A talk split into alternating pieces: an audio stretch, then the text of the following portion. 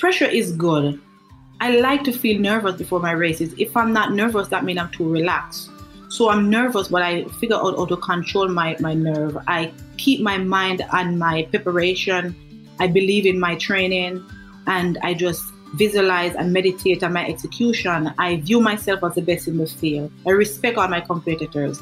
I don't matter if I'm going in with the slowest time or the fastest time, I am the best. I am gonna win this race. And that is that is the mentality. Hello and welcome. I'm Erik Korem, and you're listening to the Blueprint Podcast where we explore the journey of high performance by learning from the struggles and triumphs of some of the most interesting people in the world. Today, I'm talking with Veronica Campbell Brown. Veronica is an eight time Olympic medalist, three time Olympic gold medalist, and is the second woman in track and field history to win two consecutive gold medals in the Olympic 200 meter event. Today, Veronica will share her journeys from her humble beginnings in Trelawny, Jamaica, to being an Olympic gold medalist. She also details the high performance mindset she's adopted to deliberately engage in rigorous training and to dominate on the Olympic stage. You will not want to miss a word of what she has to say today. And now it's time to lean in and learn from the best. Veronica, you are an eight time Olympic medalist, a three time gold medalist, and you're one of two women to win back to back gold medals in the 200 meters at the Olympics. That is the end result that everybody sees. Let's go back to where it all began in Jamaica. Talk to me a little bit about where you grew up and when you fell in love with sprinting. So, I was born in Trelawny, Jamaica, in a rural area called Clarkstown, which is located on the northwest side of Jamaica. It is known for agriculture, the production of rum, and it also produced several of Jamaican's Olympians, including mm. my husband Omar Brown, Usain Bolt, myself, and many more. How close in proximity, besides Omar, like how close in proximity were you to these people? In terms of more miles, so you, I was born in Clarkstown, and um, Usain um, Sherwood Sherwood Content, I think he was born, or something like that. So I would say it's pretty close. I'm not I'm not sure of the exact mile, uh-huh. but it but it was um it's pretty close proximity, especially especially where Omar was born. Uh-huh. So I could um it would take about I want to say 15 minutes from where I was born to where Omar was born. Mm. So Veronica, who is Omar for everybody else that's listening? Oh, so Omar is my husband. We met in high school. So we met in 1998. Hmm. and um, we've been to a lot of junior championships together. We've been to college together. And um, we are now raising our daughter, which is 16 months old, Aviana. Hmm. So just to give you a little, about, little bit of the story of how Omar and I met. So I was selected for a junior, Jamaican junior trip and I live in the country area. And apparently, I wasn't keeping up with the television or the radio, so I did not get the announcement that I was selected to make the team. So I was at home one day, and a few police officers showed up at my house in. And um, I was a little bit surprised when police officer showed up at the house, but then my surprise quickly turned into excitement because they came to um, bring me to Kingston at the junior training camp to continue my preparation to go on to the junior championship overseas. And so when I arrived in Kingston, there were there was a meeting. So I went straight to the meeting with my luggage and everything. And at the end of the meeting, while they were taking me to the hotel where we were staying for the camp, Omar helped me bring my bag. And from then we we have been friends ever since. I've known you for 16 years and I did not know that story. that is beautiful. So yeah. you grew up in Trelawny. How did you fall in love with sprinting? Like when did you know that sprinting was for you, that you had this gift and that you loved it? So I discovered my talent for sprinting in primary school. I think it is the equivalent to secondary school here in the US. So I always enjoy running. And so during my lunch break, I would always participate in events or activities that have some type of running in it. So it was in primary school that I realized that I was fast. I was not only beating the girls, but I was also beating the boys to the point where I would challenge boys in my community to race me on the street. And racing on the street, it, we normally race barefoot. I didn't have training shoes at the time. Mm. So everything, training, racing, everything was, was barefoot. Actually, while I was in primary school, I went to the National Stadium for the primary Blue Cross Championship. And um, I actually raced in the stadium bare feet. That was my first time competing in a stadium. It's normally on a grass field that I normally train and compete. And that was my first time. But I got to Kingston, but I didn't have any spikes. I did not have sneakers. Did you win? No, I didn't. Actually, I didn't. Because the primary championship, it's a combination of all the primary school across Jamaica that's come together. So the best in each primary school will go to Kingston. So my first few years at the primary championships, I did not do well at all. Because first of all, I wasn't properly equipped. I could not compete with the Kingston kids who were running in spikes and I was running bare feet. Now, were you running barefoot because you couldn't afford shoes or you just didn't have access to them? Just didn't have access mm. to them mm. and could not afford them. So mm. at that time, for me, competing at the primary school level, it was just for the fun of it. So when I got the opportunity to compete at National Stadium, it was just excited. So I wasn't even thinking that I didn't have a spikes or didn't have a sneakers. It was like normal for us to train in Trelawny and run and run barefoot. So wow, yeah. So that was that was quite a shocker because actually it's very hot in Kingston, as, as you know, and the what do you call it? The what do you call it? the chevron. The what? the chevron. That's not what the um the track the Mondo track chevron. That's not the name oh, of it. Oh yeah, yeah, yeah, yeah. It's like the grainy stuff. Right. So yes. it was so running at, at the National Stadium Bayfield. It was it was very uncomfortable. You can feel the heat under under the soles of. I could feel the heat under the sole of my foot bottom. Wow. This is so interesting. I mean, I've known you for this is like a this is a treat for me to get all this good information. So, at what age did it kind of really start to take off? So, primary school, how old are you in primary school? So, primary school, I was, I think, around seven to 13, somewhere around there. So, when did it really start to be like, okay, this is getting serious? I've got a real skill and you started moving up and started getting equipped with what you needed and having a real coach? Right. So I got really serious at the age of 11 when one of my mm-hmm. teachers told me that he believed that I can have a career in track and field and he encouraged me to attend Vere Technical High School, which is one of the most historic school in Jamaica. To mm. date, Vere Technical High School produce most of, they have the most Olympians in Jamaican history to compete in the Olympics. And they won the high school championship, which is a lot of people know it know it as champs. They yeah. won 15 consecutive years, and that is still the record. So he encouraged me to attend that school, which I did. And it was a very good thing because when I got to there, I learned a lot of valuable lessons because in Trelawny, I was dominating on the primary level. But when I got to Vere Tech and joined the high school system, I realized that I wasn't fast enough at the time. My first year at Vere Technical High School, I was forced to run the 400 meters. Oh no! And, yes, and I got there as a sprinter because there was no spot for me. I was not good enough to make the team because it was one of the best um, track program in the country and all the top girls from all over Jamaica um, attended that school at the time while I was there.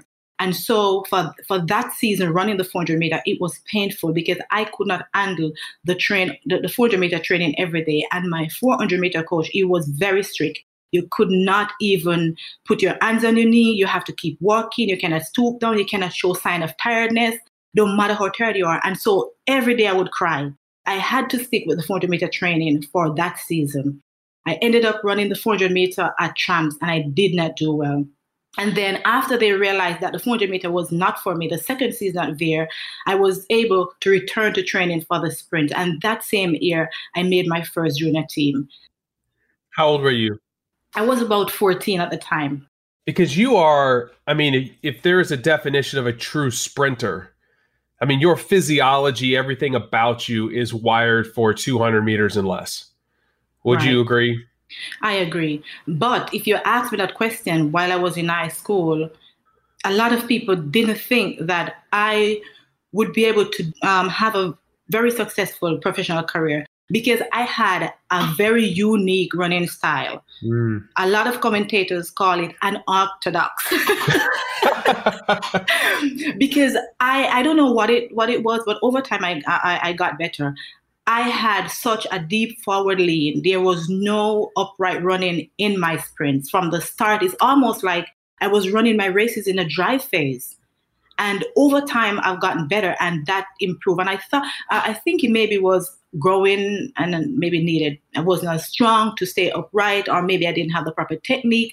But even when I was running that way, I was able to win the 100 meter in 1999 at the World Youth Championship. I was I was able to win the double at the World Junior Championships, and it wasn't until um, sometime in college.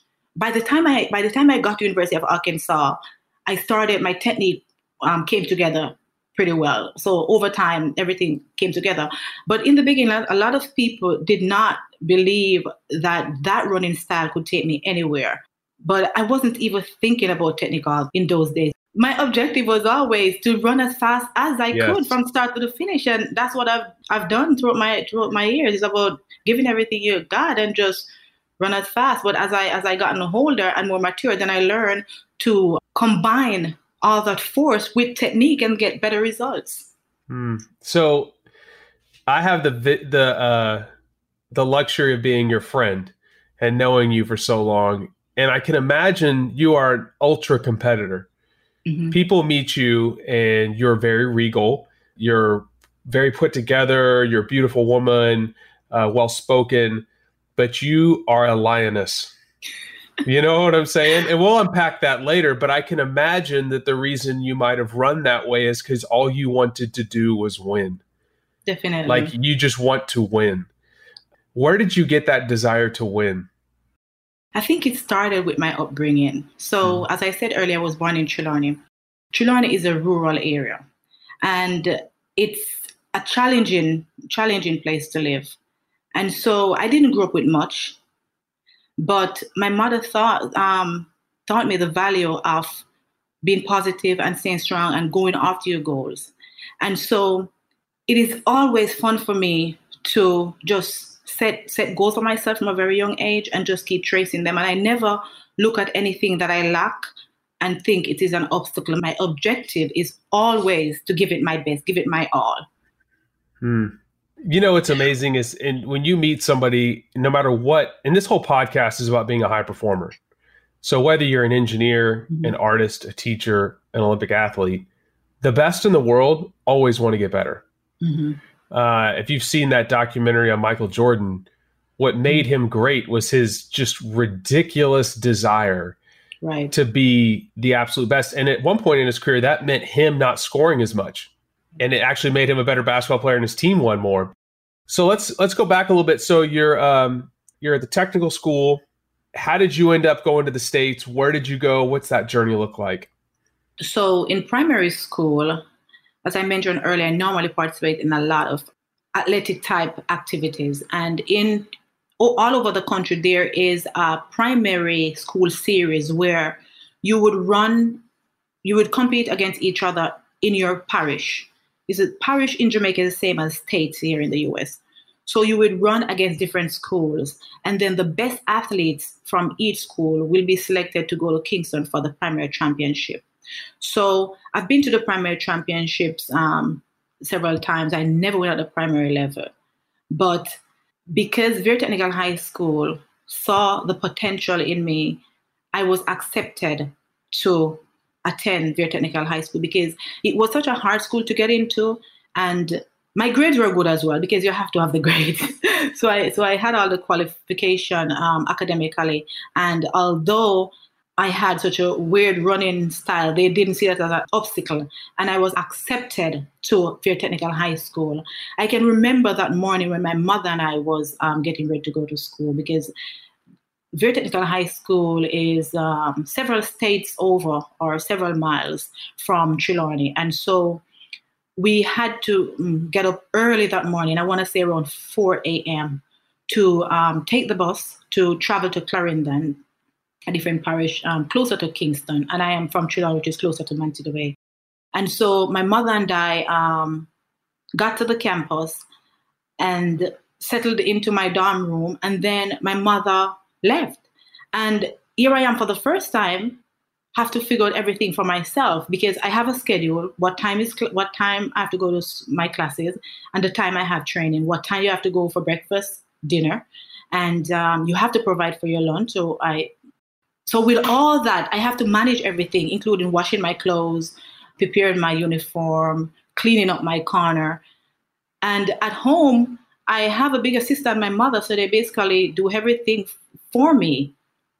And so going to school and now I'm without a mother, I have to watch for myself and doing all that stuff was a little bit of shocker. But it was a good thing because I learned a lot. I met some very great friends and um, I did not like ironing my uniform and I had a girlfriend who loved to iron, and so she would iron my uniform for me. So that was that was pretty pretty good. Even to this day, I do not like to iron, so I try to choose clothes that don't iron. so was Omar going to high school with you as well? Not Vere Technical High School. Omar went to Albert Town High School, which is closer to his home. So he, he didn't go to a boarding school. So from what age have you basically been on your own? When did you go to high school? I'm 13, so 13 so or 14, yeah. You've been on your own essentially yeah, from that point on. Yes. Mm-hmm. Wow, that is that's amazing. And so you are, I would say, a very strong person, very self-reliant. Like, and does part of that come from that experience of being on your own at such a young age? Absolutely, yes, because that was the first time I was leaving my parish, and I didn't get to go home like once per month, and in season it would be twice. It would be once every two months, every two months, and so in the beginning, I in the beginning I was missing home. I mm. used to race um, boys and my peers on the street in Trelawny. I did not have that. I used to, I had to find a new church. I wasn't seeing my family members, and um, so I miss a lot of things about about home. But I was there for a mission. I was there for a purpose. The objective was to um, study hard and train hard because I knew that I had the ability to make a career out of track and field. And my biggest goal was to be an individual Olympic gold medalist. And so that was the main focus and I and I knew that I was in the right environment because Merlene Ottey had went to Vere Technical High School and she had achieved great success at the Olympic um, level. So she was my role model. So I was like, okay, I'm at the same school that Merlene Ottey went to. I have the same opportunities Merlene had. So all I have to do is just to stay focused, train hard, work hard, and work towards my goals. And at Vere Technical High School, it wasn't easy because we were tr- we were training to win the championship so it was very intense. Some mornings we have to get up for 5 a.m. training. And after 5 a.m. training, you have to get ready for classes and then come back for 3 p.m. training. So sometimes we were training twice per day. And so it was very competitive and there was a lot of girls. And so you have to earn your spot. And as I as I told you before, in my first year, I was not even given the chance to train for the sprints. They just told me you're not gonna make it in the sprints, you're gonna train for the 400 and I had to prove myself. And one season later, I was able to gain a spot on the um, on the sprint team and went on to champs to compete. And so it was very challenging, but it was very beneficial because it gave me something to work towards. I didn't like the 400 meters. And so I know I have to work extra hard. I cannot complain to get up for 5 a.m. training. I have to make sure I was right on time, focus, alert, awake, and train hard and beat the other girls to, to gain my spot. So, Vere Technical High School, um, although there was a lot of pressure to complete hard and to gain a position, it really teach me to be strong. And then even to compete among the other schools who are part of the high school championships is very intense because, as I mentioned earlier, the objective is all about winning the championship and Vere Technical had a history to maintain. And so there was a lot of pressure on us to make sure that we perform well. Nobody want to be the one that didn't score the amount of points that they were expected to. And so, because of our fierceness and our sisterhood, we push each other. And I think those things really helped me from competing under pressure to having a school that expect a lot from, from me and having girls that were better than me and pushes me to um, train hard. That has helped me all the way in my career to be tough and just stay focused. What I'll remember the first time Jamaican trials, and I don't remember, maybe it was there or somewhere else. I don't know if it was you, but it was somebody that we were training with that was a Jamaican. Maybe it was Aleen Bailey. I don't remember. But we had a discussion about champs. And somebody asked me, like, why is it the Jamaicans in general do well? Or asked them, why did Jamaicans do well under pressure at the biggest stages? And they said, well, look, look at what we've been competing under our entire lives. And so, if you could unpack for people what the environment of champs is like, because I don't think you can really understand that these teenagers are are competing in the the iconic uh, stadium in Jamaica, in Kingston, the capital. And so, go ahead, unpack that a little bit yeah. about like what that means to be able to race in that environment. Right. So, competing at champs, it's basically equivalent to competing at the Olympics the energy is just crazy. Um, the stadium is normally packed with people, people using their pot covers as um, cheering devices, people shouting. There is no way you will not run fast because the noise alone start adrenaline flow. And so you have to give it your best. And then the competition also because for example when i in my time it was Vere technical high school versus st jago high. And i did not win at champs until my very last year at champs. We started competing at champs in class three. So about four to six years i you compete at champs. And i lost all the way up until my last year. My first you spend two years in each in each uh, at each level so my first year at the senior level, I came second in both the 100 meter, 100 meters and 200 meters. I lost to um, Melaine Walker, who is a St. Jago girl. My last year in at the senior level, again, Melaine Walker was my main competitor, and now I reversed the script on her. So I won the 100 meters and, she, and and the 200 meter, and she came second. Mm. So that was the only time I won at Champs.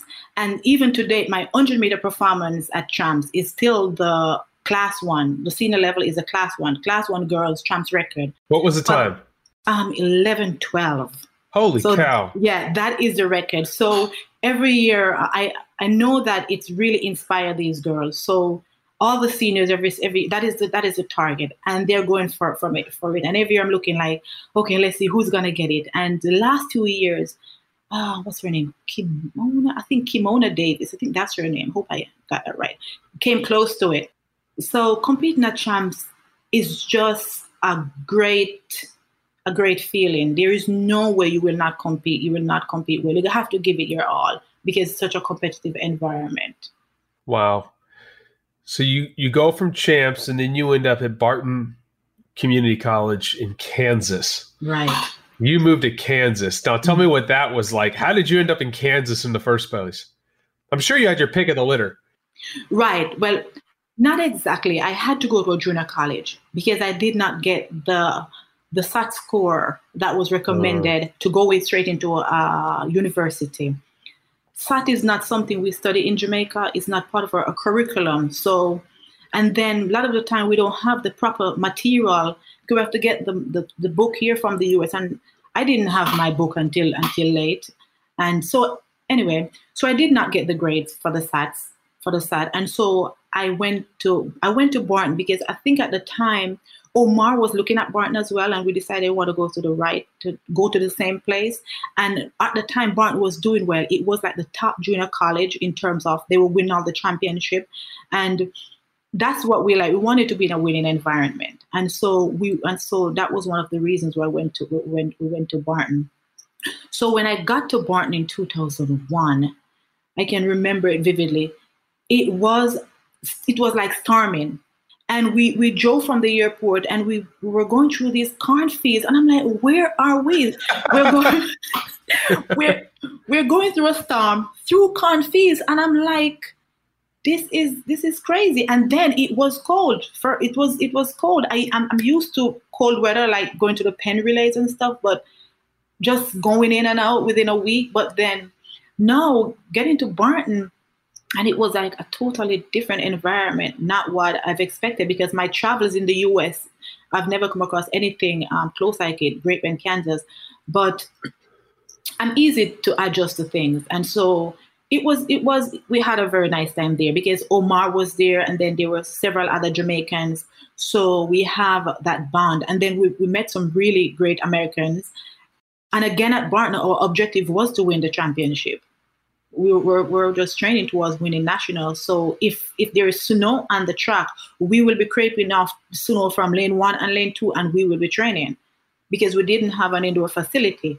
And so coming from Kings, coming from Jamaica, Trelawny, Jamaica, where it's all it's hot all year round, to the four seasons in Kansas and creeping the snow off this track to to train was was something. But it was it wasn't really it wasn't a bother. Apart from being cold, I didn't have a problem going out there and train because that's what we had to do because our objective was to win. And um, it was a nice environment. And I had a really good relationship with the teachers and coaches, and having the other Jamaicans there made it great as well.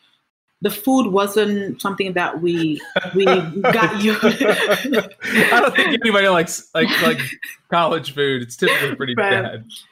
We didn't get used to it, but the good thing is we were able to cook I hope I don't get into trouble for this though.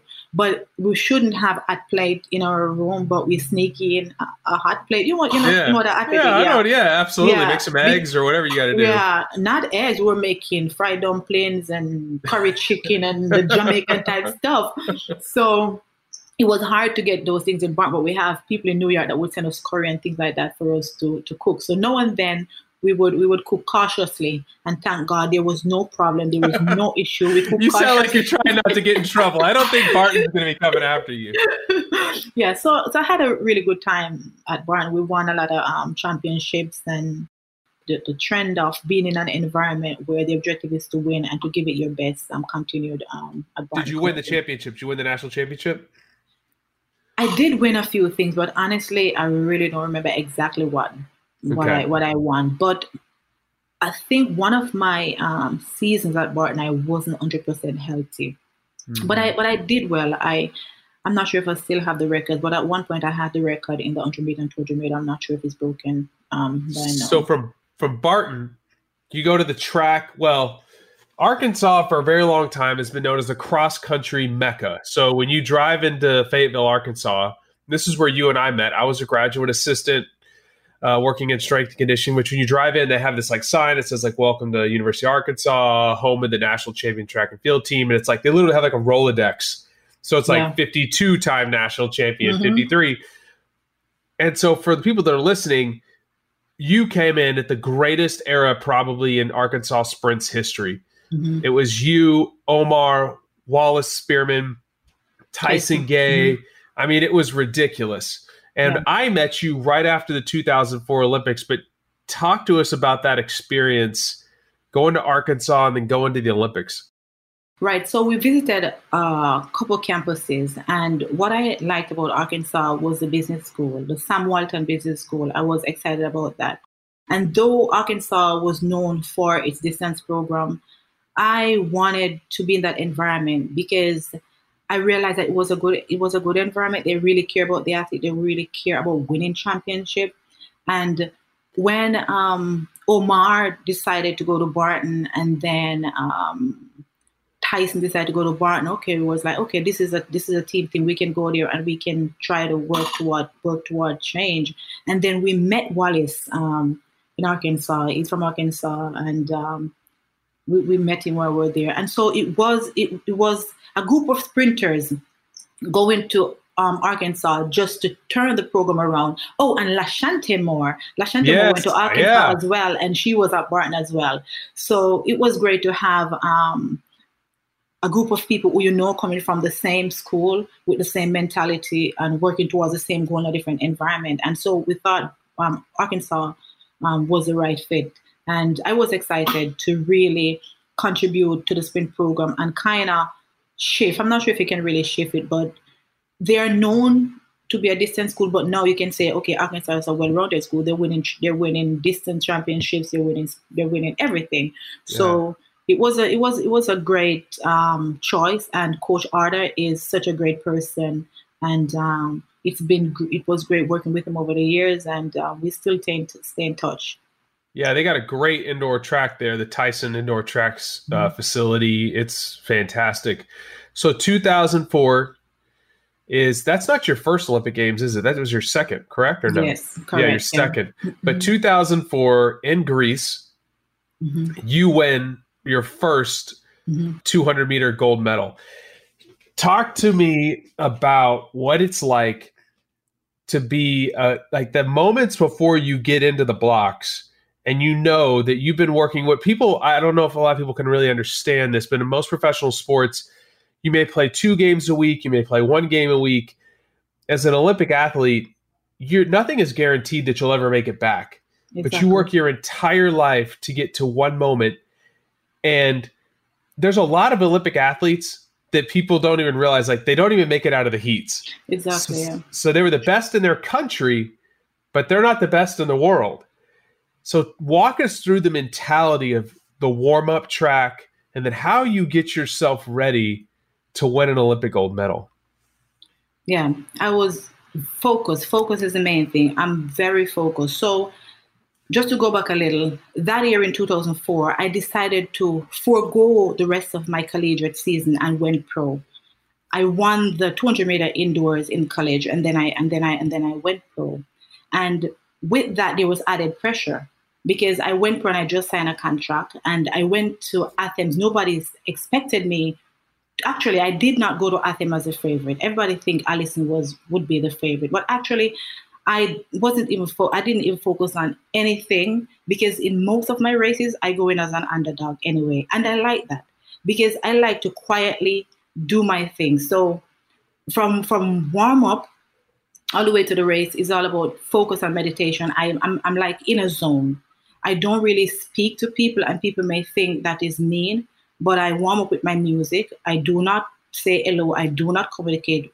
As when I'm so at the hotel in my room, it's all about just meditation focus. When I get on the bus, it's the same thing. So my mind constantly stays on my race. So I run every phase of the race over and over in my head. I see myself um, in the stadium, line up with all the girls. I took the command from the start that I go through all my phases, drive phase, transition phase, maintenance phase. And I see myself winning my races before. And most of the time, it turned out the very way I, I um, visualize it. And in Athens, my objective, the main thing I was focused on is to get out of the black as fast as I could, was to run the curve, give it everything I got. And I think I did that. I executed well.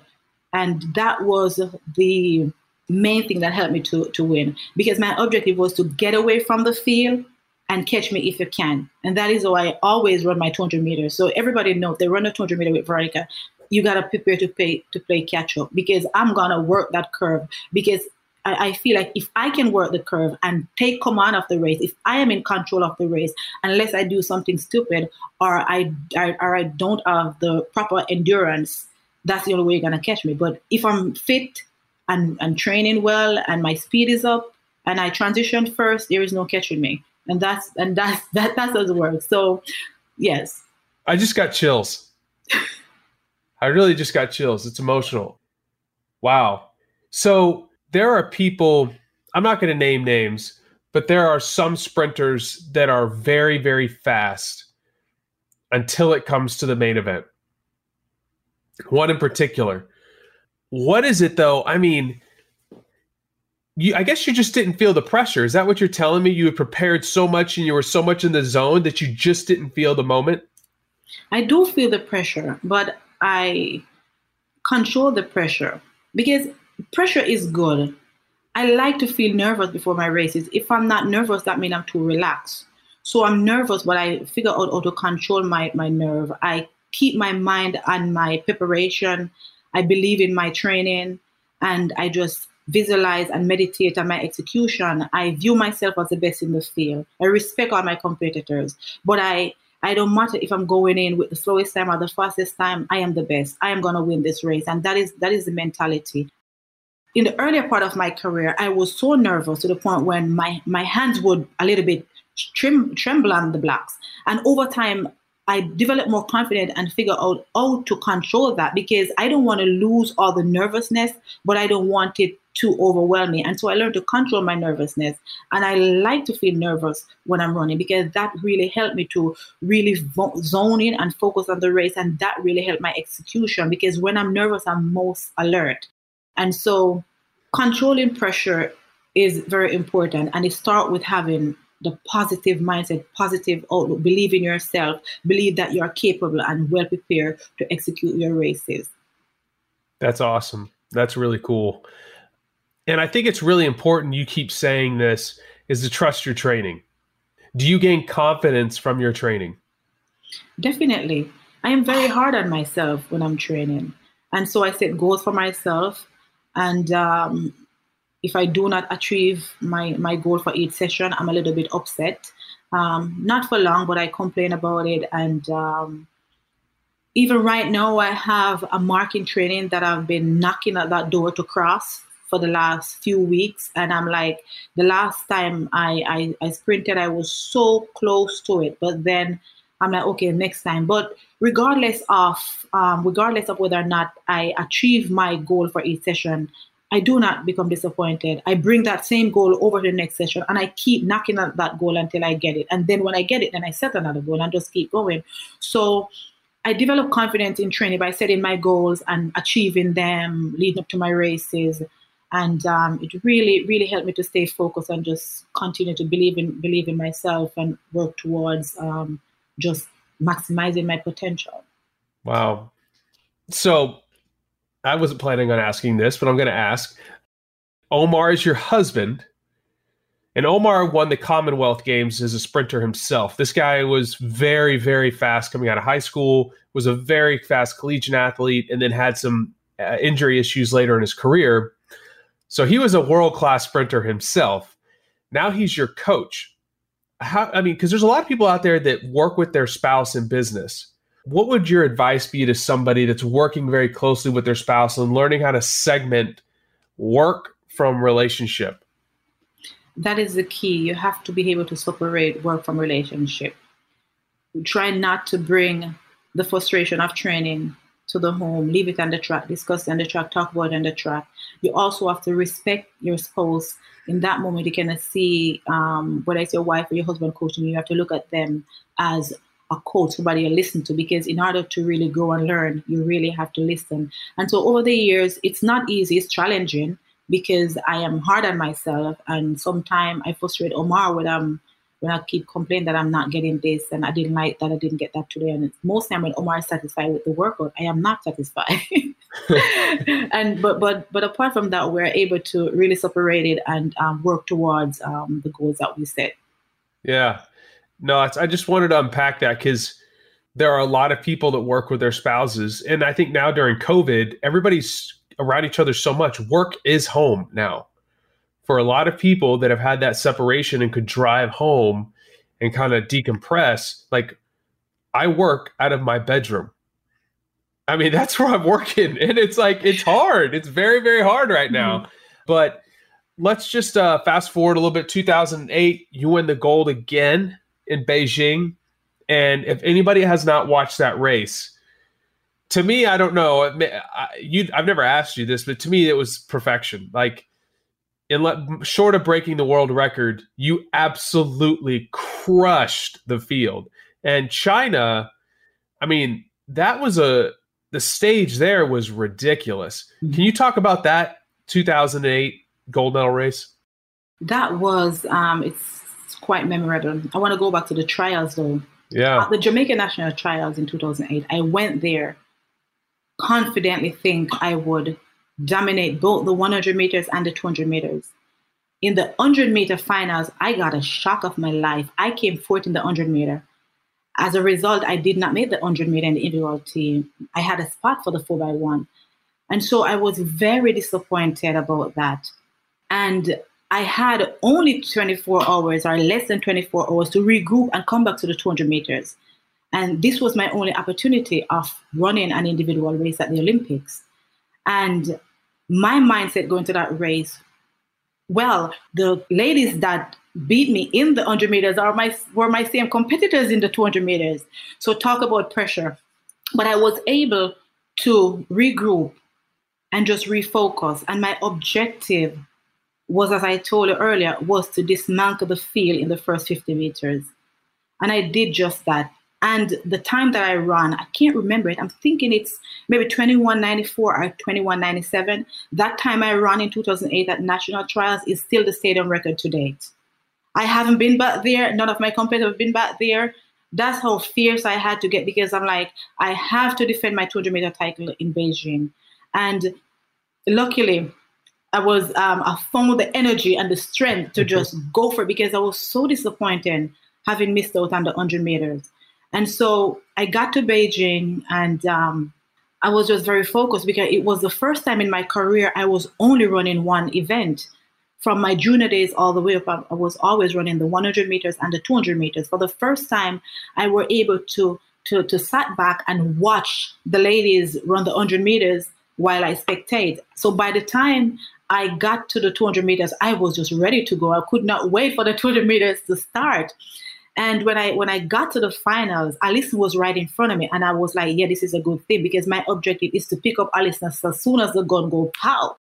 And I'm telling you, that race is definitely near perfect because um, Coach Brauman was my coach at the time, and we talked about um, the execution of making sure my curve was always okay, but making sure that when I transition, I maintain my form because I know that the girls will be tracing me and I was able to really execute hard enough and maintain my form because if you execute the, the curve too hard and controllable, then you may not have the energy to maintain. So I was able to give it all the energy I could, but at the same time, leave something in the tank to really power home. And so it was quite exhilarating. I got to the finishing line, and I'm I'm not a person who normally celebrate, but that was the first race. As if you look back on the finish, my hands were in the air, and at one point I could not even breathe. I was like, I almost run my life out in this in this 200 meters.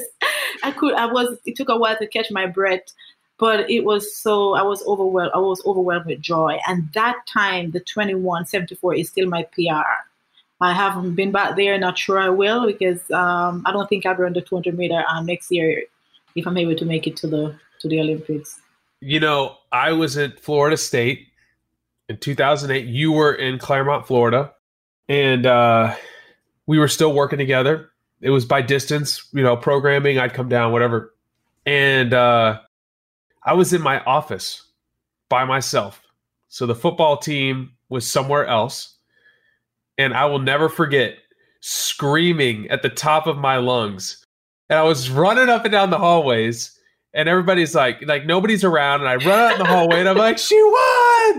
I was going crazy, and they're like, what is going on? I was like, you have no idea. I was like, we're chasing a, we're chasing a football championship. This like what you just saw, like people were just uh, they didn't understand. And I was like crying and tears were coming down my face. And Omar got a hold of me like the next morning or something. And because I remember now that you retold the story about mm-hmm. trials. I mm-hmm. remember Omar and I talking on the phone because I wouldn't call you. Mm-hmm. You needed to be in your own zone, and Omar was like, "She just has to refocus because mm-hmm. it was devastating. You were on top of the world." Yeah. And uh, what's so amazing about that story is, and I, I hope people get this, is when things when you face a disappointment, mm-hmm. most people want to sulk in it. Right a true competitor, an elite performer, drives past that, right. learns from it, and that's what you did. You had a you had a uh, a plan, mm-hmm. and you execute that plan. So everybody that's listening to this, go to YouTube. 2008 Beijing 200 meter final. It is a beautiful race, and you crushed them. I want to bring something else too, because you it looks like you run away from the field.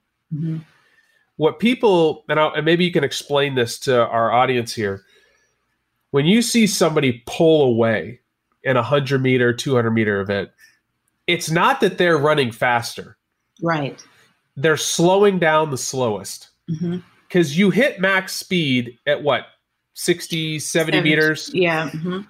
Yeah. And then the person, which you have had amazing max velocity, the person that can hold on the longest. Yeah. So talk about that in terms of life. You know what I'm saying? Yes, definitely. You have to have endurance in this life, um, this race called life, or anything you're doing, because it's normally easier to fit to start, but it's so hard to finish. Just like it is when you get on top, it's harder to stay there, and that's why my strategy is always to get out first and let who is behind the trace. Because when i when i take the lead then i'm in control and i am able to focus on just me as opposed to thinking about tracing but my competitors is behind me. They are trying to trace me and they could show their um, their technique off their strategy off.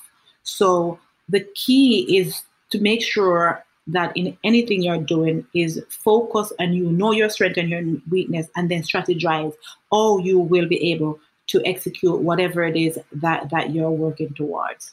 So you want to dictate the terms. Yes. Yeah i love that. That's strong. That's real strong. So veronica you, you've been sprinting for a very long time. You're still training but there's a lot more to veronica campbell brown than just a track athlete. You're a mother now. Mm-hmm. You're an entrepreneur. You're a published author. Like, talk about your life right now. You're a philanthropist. Yeah. Uh, what are you doing right now? What's got you really excited off the track?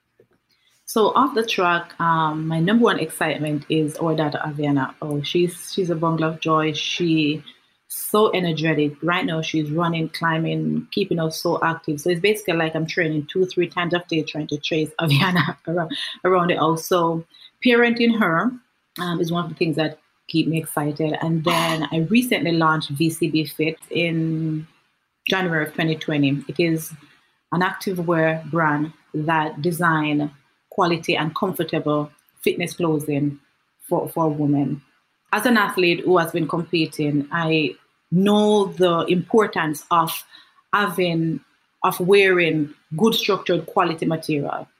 Um, so our clothes are made from breathable, breathable fabric, fabric that are moisture wicking, and our objective is to continue to provide providing quality for women so that they can feel confidence in their workout and work towards pursuing their best and just optimize their performances. And over the years in my track and field career, I've been I've been given a portion of my race earnings to the Veronica Campbell Foundation.